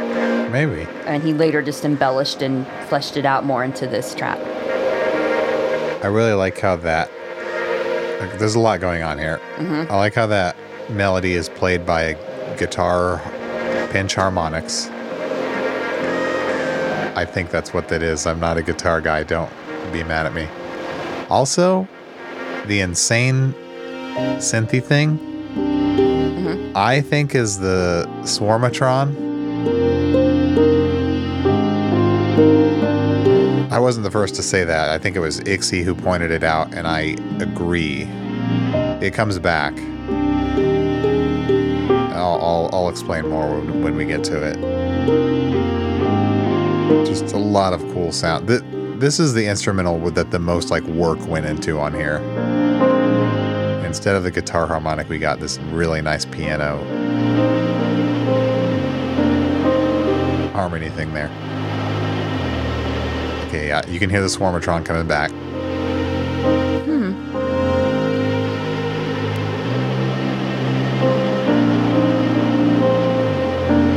It's heading toward one.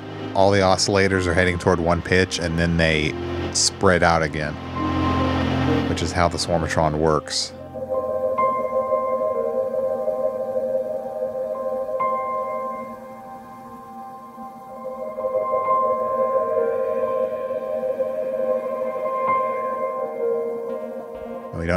That he had the Swarmatron at this time, but it's possible. S- certainly sounds Maybe like he it. borrowed it from a friend.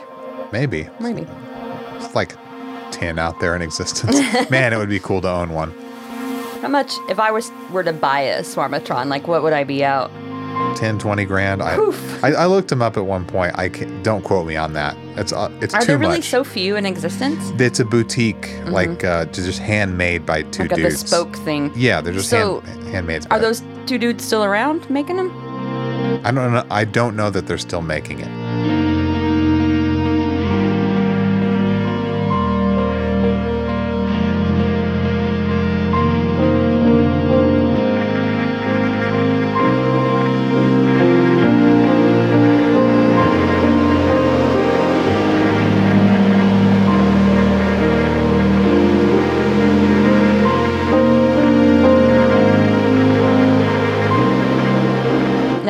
Forever going to associate a lot of these instrumentals with Robin Williams just walking around being blonde and sad. So very blonde, bleach blonde. Oh, the, the pluckies. and then the Trent vocals. Yeah, so this does have Trent's voice. Mm-hmm. It may even be like the same because they put his voice in a sampler for like the frail and mm-hmm. stuff. It could be left over from that.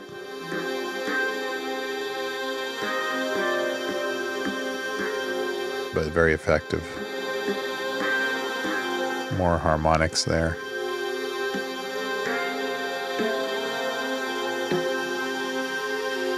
and it yeah the song goes out on um solid minute and a half of of this which is pretty bold but it it sounds cool It does sound cool. Yeah, he's kind of all over the place with his voice there too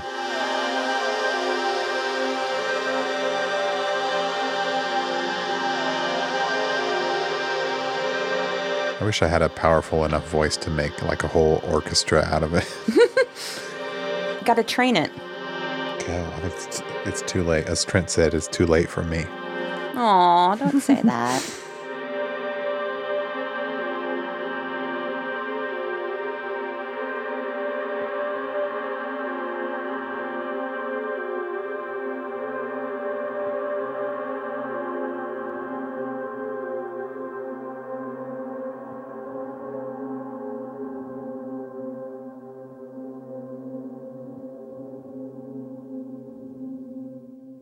nice, long, leisurely exit on that that track. Yeah. It takes its time and it it earns it. That's the end of Still. What was that coil track called? Okay, the coil track was called All This Has Always to Be Filmed. Okay. Ugh. That's the short version. There's another sentence there if you want to hear that. And yes, I know a lot of you out there, and like Coil and Trent has always been a fan of Coil, and vice versa. Um, I was actually listening to this and I kind of dug it. It's just kind of like a dark ambient album. So, I listened, and I mean the the one that just reverses Adrift and at Peace was so I was a little put off by the laziness of it. and this also is this is not quite as lazy as that one. Okay, seven and a half minutes. It's more than just like reversing and delaying the track.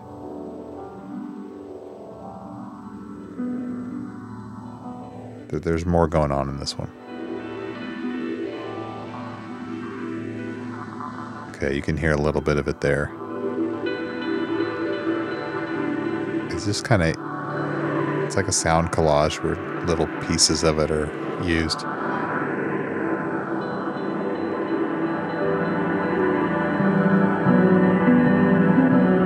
Think they're employing the delay effect again. Slowing it down, maybe? But anyway, you can hear it's in there. And you can find it. It's on Spotify. Like it's easily streamable. So Yeah. definitely look for it. I I thought it was kind of cool.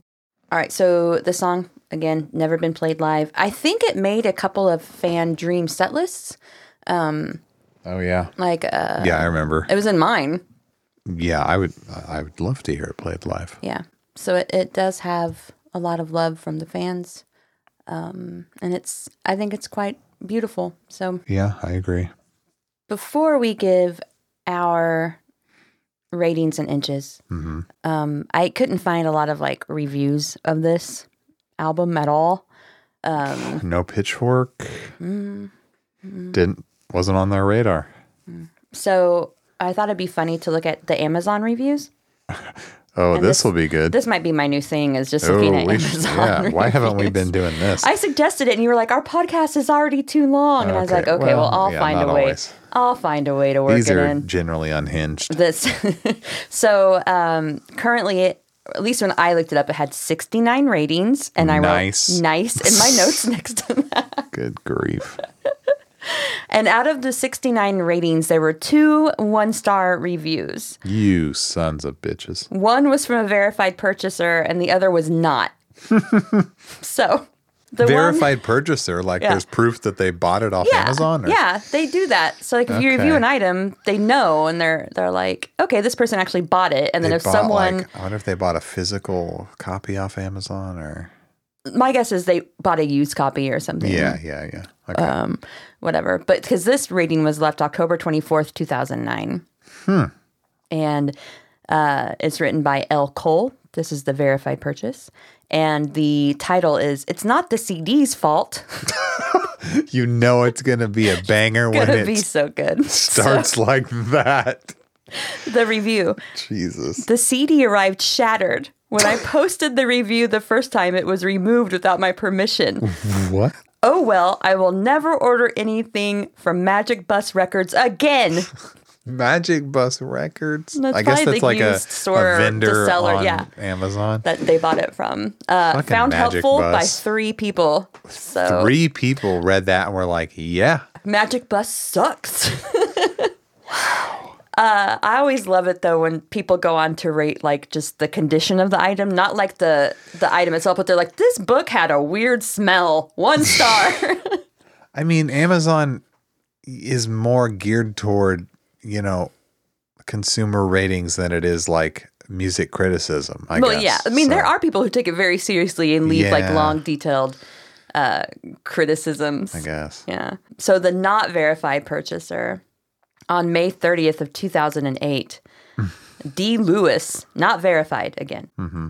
titled this sucks like a giant vacuum cleaner. Okay. All right. Cute. And they wrote based strictly on the small sample I've heard of each tune. I guess they're just on there listening to like 30 second This- clips or something. Wow. you can't base a review off that, my dude. Not- I'd that's say cheating. I'd say this album sucks in a mighty way. I hope I'm completely wrong.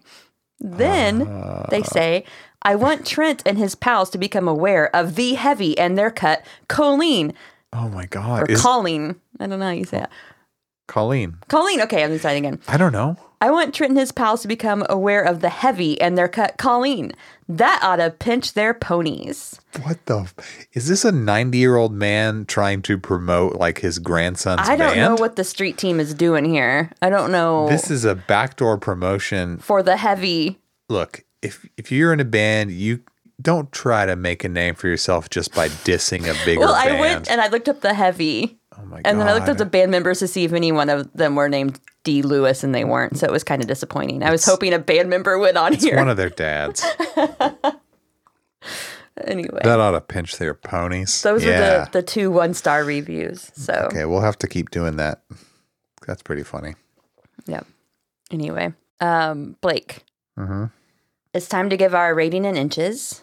And we're reviewing three components as one, we decided.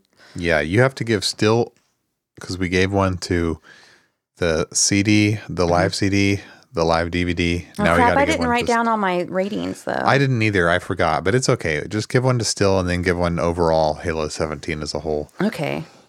You go first. Oh God, I okay. I didn't think about this enough. Okay, I'll go first. Okay, so you go. I sent you a message. you did. It was a long time ago.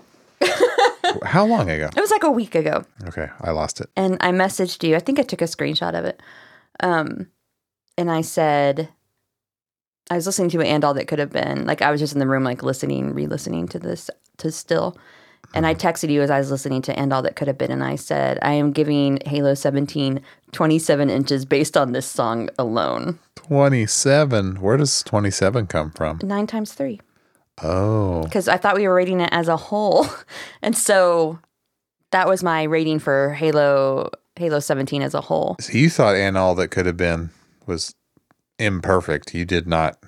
I didn't say it was bad. No, you didn't. But you didn't give it a perfect rating. But now you're kind of going back on all that. Because I have to, because and all that could have been, the song is that good. Okay, mm-hmm. It is that good, and Leaving Hope, and several of the others. Yes, I definitely, this is the highlight for me of Halo 17. I guess perfect nine inches, but 27 inches, because I texted that. So I have to stand by that. Okay, 27. That's for Halo 17 as a whole. Yes. What did you give to Still by itself? I would just give it a perfect nine. It's okay. Right. Yeah. Okay. no flaws. It's yeah, yeah, perfect. yeah, yeah. Um, I mean, I liked the live DVD was, as I've said, super important to me. So I don't know if I can say that still is the most or my favorite component, but in its own way, it, it kind of is. It's it's it's an apples to oranges thing. It's hard to compare them. They're so different. The live stuff versus this, but I'd give. Once again, I'm going to do one inch above Jess always. I was going to give still a 10 because I have, I find no fault in it, but I give it that extra, that extra inch for being important to my childhood or my teen years, whatever you want to call it.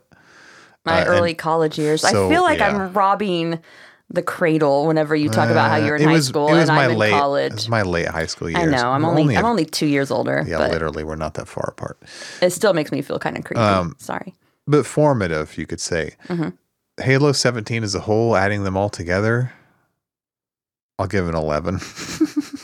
You're not even going to say 28 to have one inch above me? no, I can't always rely on that um, that gimmick. That's going to get old. I'll give them more a real. Your 27 is kind of an, an absurd. I'll give them more it didn't seem absurd when I ate a gummy and listened to this album Okay, well, nothing seems absurd when you're flying high, in the friendly skies, as Marvin watching Gaye the world pass you by. Mm-hmm. Your best friend that you're that, that you're taking a ride with is a gummy. And you know what is sad is when you get a disappointing gummy because it does happen, and sometimes they do let you down. so Yeah. whatever. just like The Last of Us.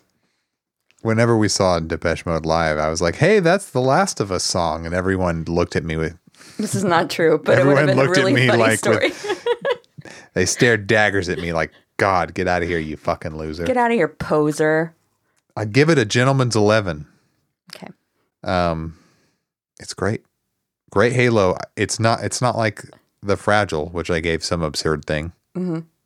Fourteen. What did I give it? I I can't remember. It was one above mine. It's a little above that, or a little below that. We need our um we need Jack, who is our official nailed archivist, to go back and tell us all of our ratings. I think he was supposed to be working on a nailed wiki, so there needs to be a page, just all of our rankings Mm. Our rating listed our rankings are so in a nice little. insane chart. and make no sense. Someone get on that, please. um. Okay, twenty-seven and and eleven sounds fair. Yeah, I think that sounds great. Twenty seven eleven. Not what I expected. Not at all.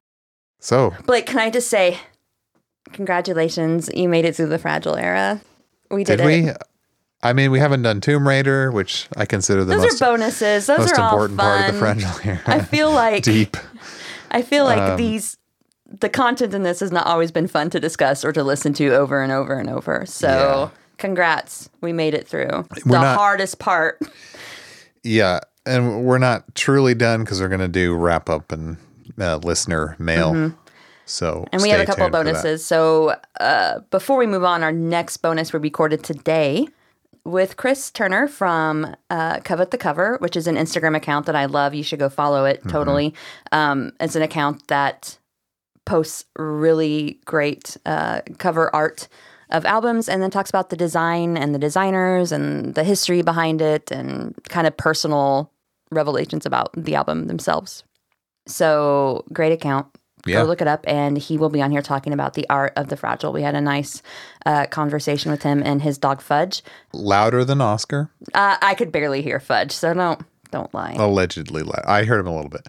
a tiny bit. Yeah, we had a sprawling conversation, not just about art, but the vinyl format and other formats and mm-hmm. music and gen- a lot his history with Nine Inch Nails. Mm-hmm. You'll like it. It's cool. It's on the bonus feed. Mm-hmm. N- Uh, Patreon.com slash nailed pod. It will be on the bonus feed. It's not That's where it'll yet. be. I'm just saying more than 40 bonus episodes by the time that goes up are waiting for you behind the paywall. Yeah, so you don't have to listen to just me and Dummy Blake. We got we got Dumbass nice- me. Oh, I meant like we're both dummies, not you. Oh, okay. Okay, you have to listen to me and Blake, the dummies. We got we got someone else who's very smart talking about design Right. coming in. A real designer, Mhm. unlike us. Mhm. And uh, also on that Patreon, our Discord community, which is constantly growing and blowing up. Blake, what else is going on Oh. on the Patreon? Talk about the merch merch giveaway. merch giveaway. Every month we give away merch to a lucky patron. Mm-hmm. And this month, a patron, uh, Aaron, donated uh, very timely and all that could have been on vinyl. Mm-hmm. Not official. Not official, but it's cool silver vinyl, Mm-hmm. sealed, never opened, obviously. We're going to give it away to one lucky patron uh, chosen at random. So to find out more about that, uh, go to the Patreon. Or go to our Instagram and yeah, read also about it. follow us at NailedPod Instagram, Twitter, nailedpod at gmail.com. Nailedpod.com is where everything is kept. That's right. Merch too. And you know what? You don't have to pay anything to support us if you just want to go and rate us on the podcast app you're listening to and leave a review on Apple Podcasts. Yeah. That helps the Leave a glowing well. five star review. Five stars only. I mean, if you just want to talk about Oscar, go for it. Give him five stars. yeah. I mean, if you hate us but love Oscar, at least let him know he's loved, you know? Right. That's fine. Yeah. I'm fine if you hate us and love him. That's okay. He's an innocent cat. Come on. Well, you do have some claw marks on you. He's not that Oh. innocent. This dude draws blood on me on like a monthly basis. I didn't realize until like the next day Yeah, that happens. that these were gashes. Yeah. So sometimes he'll try to like climb up on the couch and he'll just dig his claws like like, right into you. Oh, he Yeah. scratched me. And then the next day I was just like, what are these like alarming got red gashes? fight with Wolverine or something. like, what the hell happened? Oh god. yeah, cats, man, they're great. But yeah, uh, rate, review. Uh, do we have anything else? Did we get it all? I think we did. We covered all business. All business covered. Nice. Stay tuned for the last few of the fragile era. That's right, and And then on to something else. With teeth. Not to keep you guys in suspense, but we'll be talking about the with teeth teeth era after this. Oh, that's how it goes Mm-hmm. chronologically. Okay, okay. Yep, yep. All right, let's not. We've been going a while. It's time to watch MILF Manor and eat some popcorn. MILF Manor, baby. No one can know we watch that. Okay, it's time to go watch 90 Day Fiance Happily Ever After and eat some popcorn. It's time to watch This Ain't MILF Manor from Vivid Entertainment.